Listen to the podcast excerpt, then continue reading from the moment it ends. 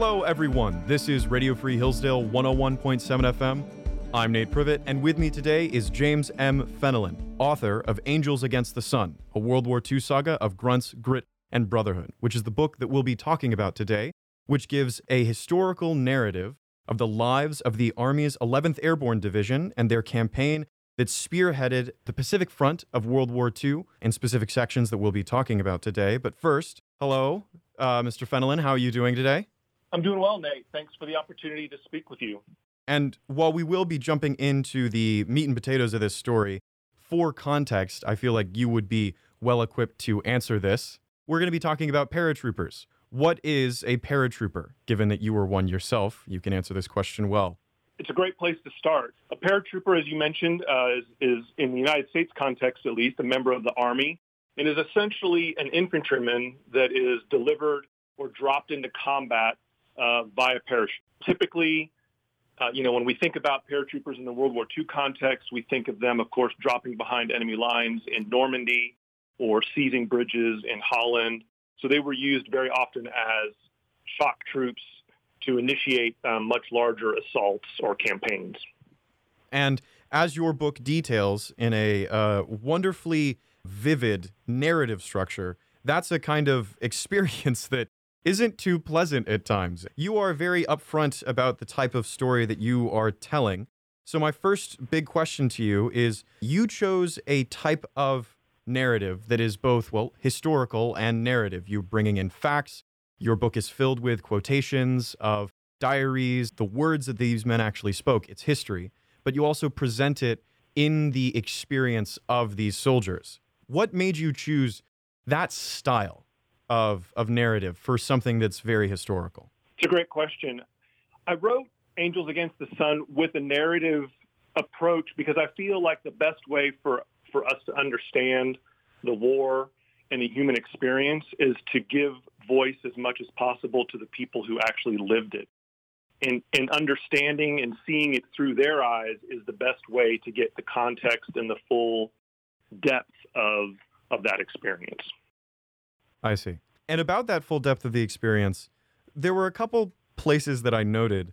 You are you are not afraid to tell the full story, and sometimes that means naming naming chapters bugs breasts and beer and other times it means telling the story of of the brutality of war coming from both sides other times it means um, the jokes of uh, a Japanese soldier yelling in, in, in English and the, the Americans yelling right back, UCLA bastard, which I've laughed uh, audibly at that line. But how did you keep a balance of, because I felt the balance of, we're telling a real story, this is war, it's gritty, but also these are real men who are dealing with hunger, laughing about uh, shooting bats when they've got nothing better to do. How did you wrestle with, or what was your process in finding the moments to tell the hard hitting facts while also making sure your audience doesn't go through enough trauma on its own and giving them some of the the the highlights of the camaraderie of the the soldiers. Yeah, I think that uh, you've made some great observations there. I think you know one of the one of the things is we get further and further removed from the war over the decades, and we've we've rightly branded the veterans and, and the folks that lived through that experience as the greatest generation. And I think it's important to remember, though, that they were people, just like just like you and me. They had concerns, they had fears, they got bored. Um, you know, the nobility of fighting war wasn't really something that those on the ground felt at the time, right? That's something that certainly has been bestowed later and is and is worthy of that. But at the time, everybody on the ground was just worried about getting through the day, whether that be through a day of combat or through a day of monotony stuck in the middle of the Pacific with nothing to do. And so striking the balance and telling those stories, you know, both the humorous side, you know, humor is obviously a mechanism that can be used to get people through some very difficult times. And then also the challenges of how do you, from a leadership perspective, how do you manage young men who are bored and seeking entertainment in, in any way that they can find it? really quickly, with how you wrote this book, you also wrote another one, uh, Four Hours of Fury, which is about the American 17th Airborne Division over the Rhine in 1945. What was the difference in experience of you looking over the personal accounts and and just as you wrote these those two stories, given that they're on the two different major fronts of World War II, what made Angels Against the Sun unique as a as a writing experience for you? Yeah, it's an interesting question. I think that you know what what and you kind of hinted at this uh, in in the previous question was what struck me the most about the 11th Airborne Division in the Pacific was there just wasn't really any let up in in their experience of the war and the brutality of it. Right mm-hmm. in in Europe, you at least had guys that could you know on occasion get a get a week long pass or a weekend pass into a nearby village or to Paris maybe if you were lucky, and you could in some ways escape the war, if you will, you know, at least temporarily. In the Pacific, they had no such luxury. Even if they weren't on the front lines, they were just on a different part of the island, still dealing with the same kind of bugs, the heat, the disease. You know, so there was really no way to escape, you know, mentally from from what was going on at, at any point. And I think that was one of the big differences that that struck me between the two experiences of writing about Europe and then and then visiting the Pacific. And it was that it was that kind of thing that I wanted to to share with the readers.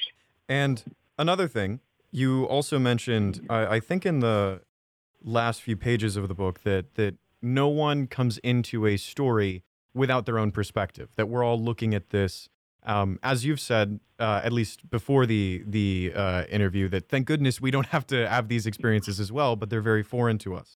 But you yourself served for 12 years. You're the graduate of the U.S. Army's Airborne, Jumpmaster, Pathfinder schools. So you're writing these stories from the experience of someone who's actually maybe not been in exactly their boots, but gone through very similar story experiences yourself. How did that, I guess, personal background affect your maybe not just the writing process, but also just how you came to see these men?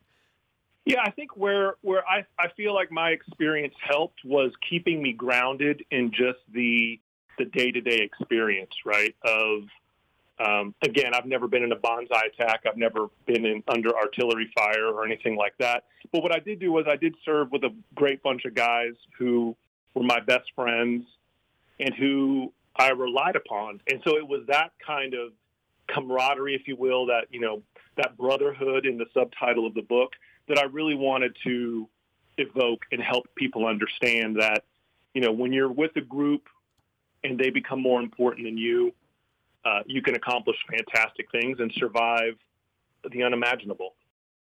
Mm-hmm. Also, as someone who's not, I guess, uh, my expertise is not World War II history.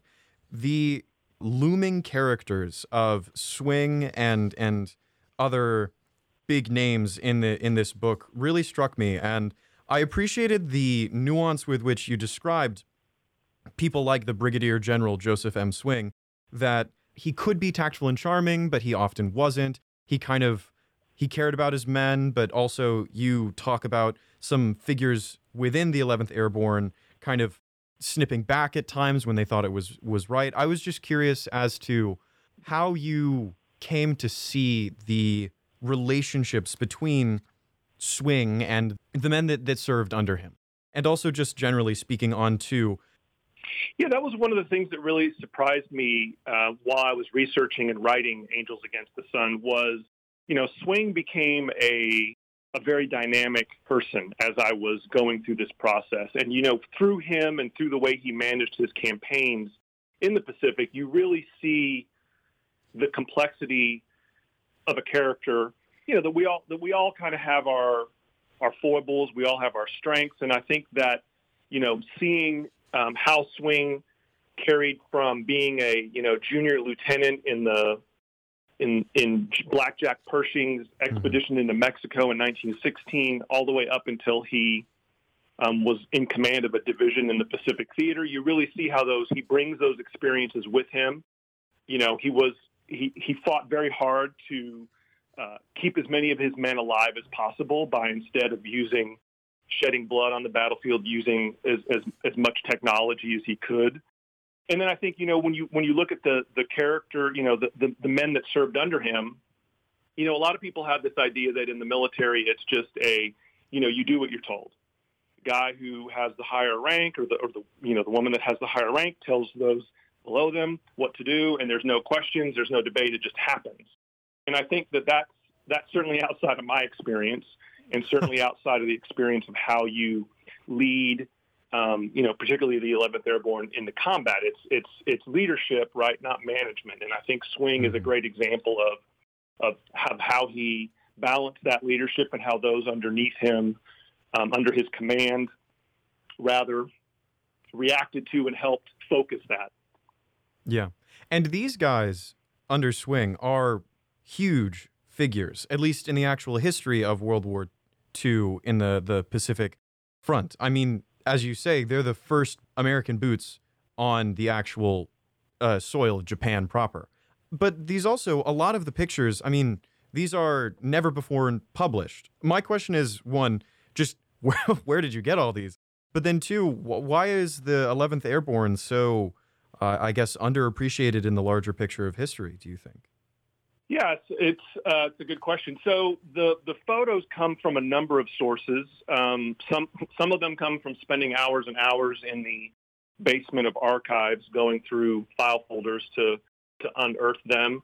I was very fortunate in in many cases to have families of, of veterans give me permission to reproduce some of their family photos, mm-hmm. which you know provide in my mind some of the best examples of, of photos from the period. And I think, you know, the 11th being overlooked in the Pacific is, is similar to the Army being overlooked in the Pacific. When we think of the Pacific Theater, we typically think of the Marine Corps, who mm. certainly did a, you know, tremendous job um, of crashing through the Pacific. But the Army also had a significant presence. And so, you know, if you, if you look at it from a United States perspective, we had 27 divisions in the Pacific. Six of those were Marine Corps divisions. The other 21 were Army. And of mm-hmm. course, the 11th was one of those 21 divisions. And so I think it just, it, they've kind of gotten lost as the brush has been kind of painted over the Pacific, you know, the broad brush mm-hmm. of the Pacific theater. And that was really one of the inspiring factors for me writing Angels Against the Sun was to rectify that and give some visibility into a unit that I think fought in a very unique way in a very horrible theater of war. Yeah. I think that's both an inspiring and honorable thing to do, to give light to figures that got glossed over in the broad strokes of history. Now, I've got more questions for you, but before I give you those, we've got to take a quick break. Thank you, everyone, for listening to this interview with one James M. Fenelon on Radio Free Hillsdale 101.7 FM. And we are back. Thank you, folks, for joining us today. My name's Nate, and today I get the pleasure of interviewing one James M. Fenelon about his book, Angels Against the Sun, which is a historical narrative about the Army 11th Airborne Division and their story on the Pacific Front of World War II.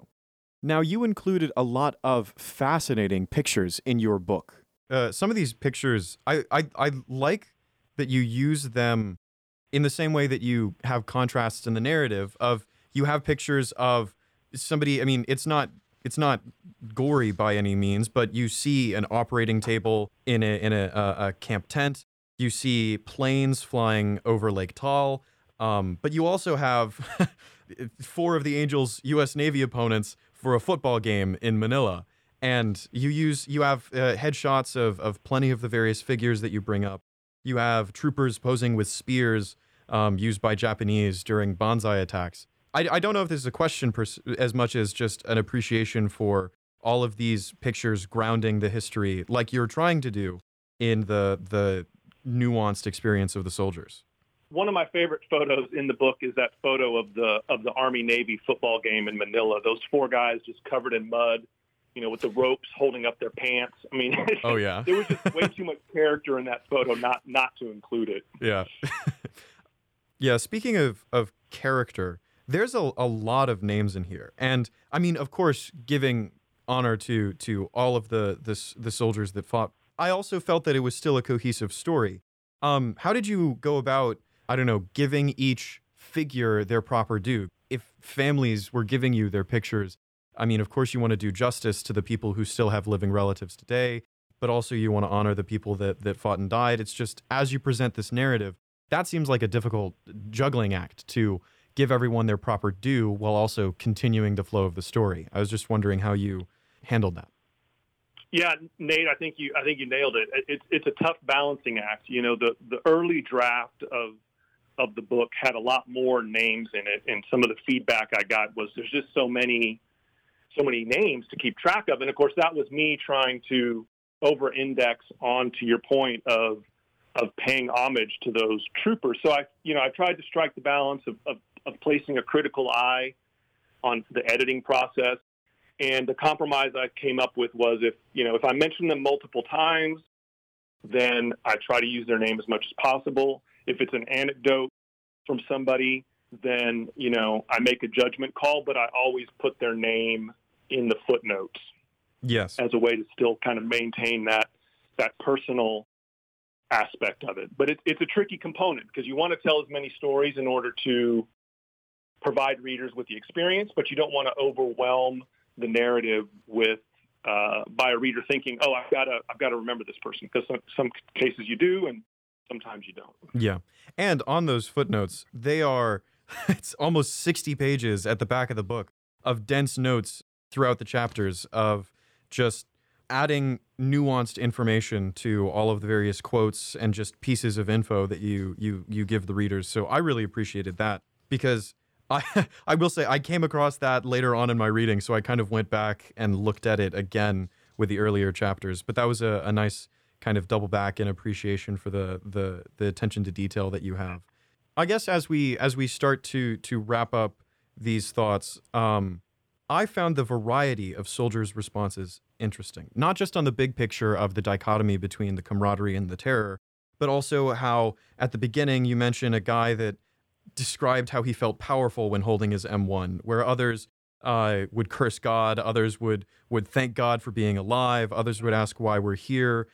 What was your thought process in in laying out these responses? Did you see like a, a trend in how people and how individuals looked at the war and their experience in there? Did you see a I guess consistency in in how they responded, or was it really just all over the place with with some people being vindictive, some people being uh, uh, like power hungry, some people being humble. Yeah, just just what did you find was was if there can be a common experience of the war, what that was? Yeah, I think that's a, that's an interesting question. Um, to your point, I found that you know opinions on the war, opinions on uh, you know how they responded to it, uh, varied pretty wildly. Right to your point, there were guys who found you know, engaging with the enemy a very empowering thing. There were other guys who found it terrifying, but, but you know, quote unquote, stuck to their guns as that that was their job, and so they viewed it as, well, this is my job and I'm going to do it, but I, I don't have to like it type of thing. Mm-hmm. I think the the thing that that came across in in the diaries and in the letters, and there was I, I quoted a letter in, in in the book specifically from from right right towards the end of the war in late in mid 1945 the consistent theme, I think, is just that, you know, I couldn't have done it without these guys, you know, mm-hmm. without yeah. the brotherhood, so to speak. And I think that's the most consistent thing. And the thing that's unique about it is, is that, you know, they didn't all have to agree on all of these other points that you mentioned, right? There could be a wide range of, of agreements and disagreements. Some of the guys had a very strong faith. Some guys had no faith. Some guys loved the job. Some guys did not. But what they all had in common was that they were all in it together and they realized that the only way they were going to really survive it is by relying on each other. And that, that kind of was the consistent theme that came across. Yeah. And one last comment from me on that is that I found it so both sad but almost bittersweet, heartwarming that you mentioned in the acknowledgments that veterans would often chronicle, even if they got things out of sequence or incorrectly recalled a date, all of their stories would be often framed in relation to a killed or wounded comrade. The way that they remembered the war was first and foremost through um, their brothers in war. And so the way that they remembered how things played out was when they lost or had to deal with an injured brother. Um, and that just that just really struck me that in speaking to veterans, that's how they frame frame their experience. Yeah, and I think one of the things I, I tried to bring out in Angels Against the Sun was this idea of the jungle as a, as almost another adversary, the weather as another adversary. And to your point, when you know you've spent weeks, almost you know months in the jungle, there is no Monday or Tuesday or the third of April. It's all you know. I think I put the quote in the book it was all yesterday, today, and tomorrow were the three days that they had. And so yeah. that's where, to your point, when they were reflecting on events, they often would say, okay, yeah, so Johnny was killed and then this, or that was right before Johnny was shot, you know, that, that kind of thing. And so they framed it. That was, that was the only real calendar that they had in memorize, you know, in, in bringing back the memories of these events. Yeah. Well, on that, on that note, uh, this where can where can people find this Angels Against the Sun? Because I really enjoyed this read. Well, thank you. I'm, I'm glad you found it an engaging read, and folks can find it either on Amazon or Barnes and Noble or any any any bookstore. Fantastic. Uh, well, thank you everyone for listening to this interview with one James M. Fenelon, author of Angels Against the Sun, a World War II saga of grunts, grit, and brotherhood. It has been a pleasure talking with you today. Thank you, Nate. I've enjoyed it as well. Well, folks, you've been listening to Radio Free Hillsdale 101.7 FM. Take care.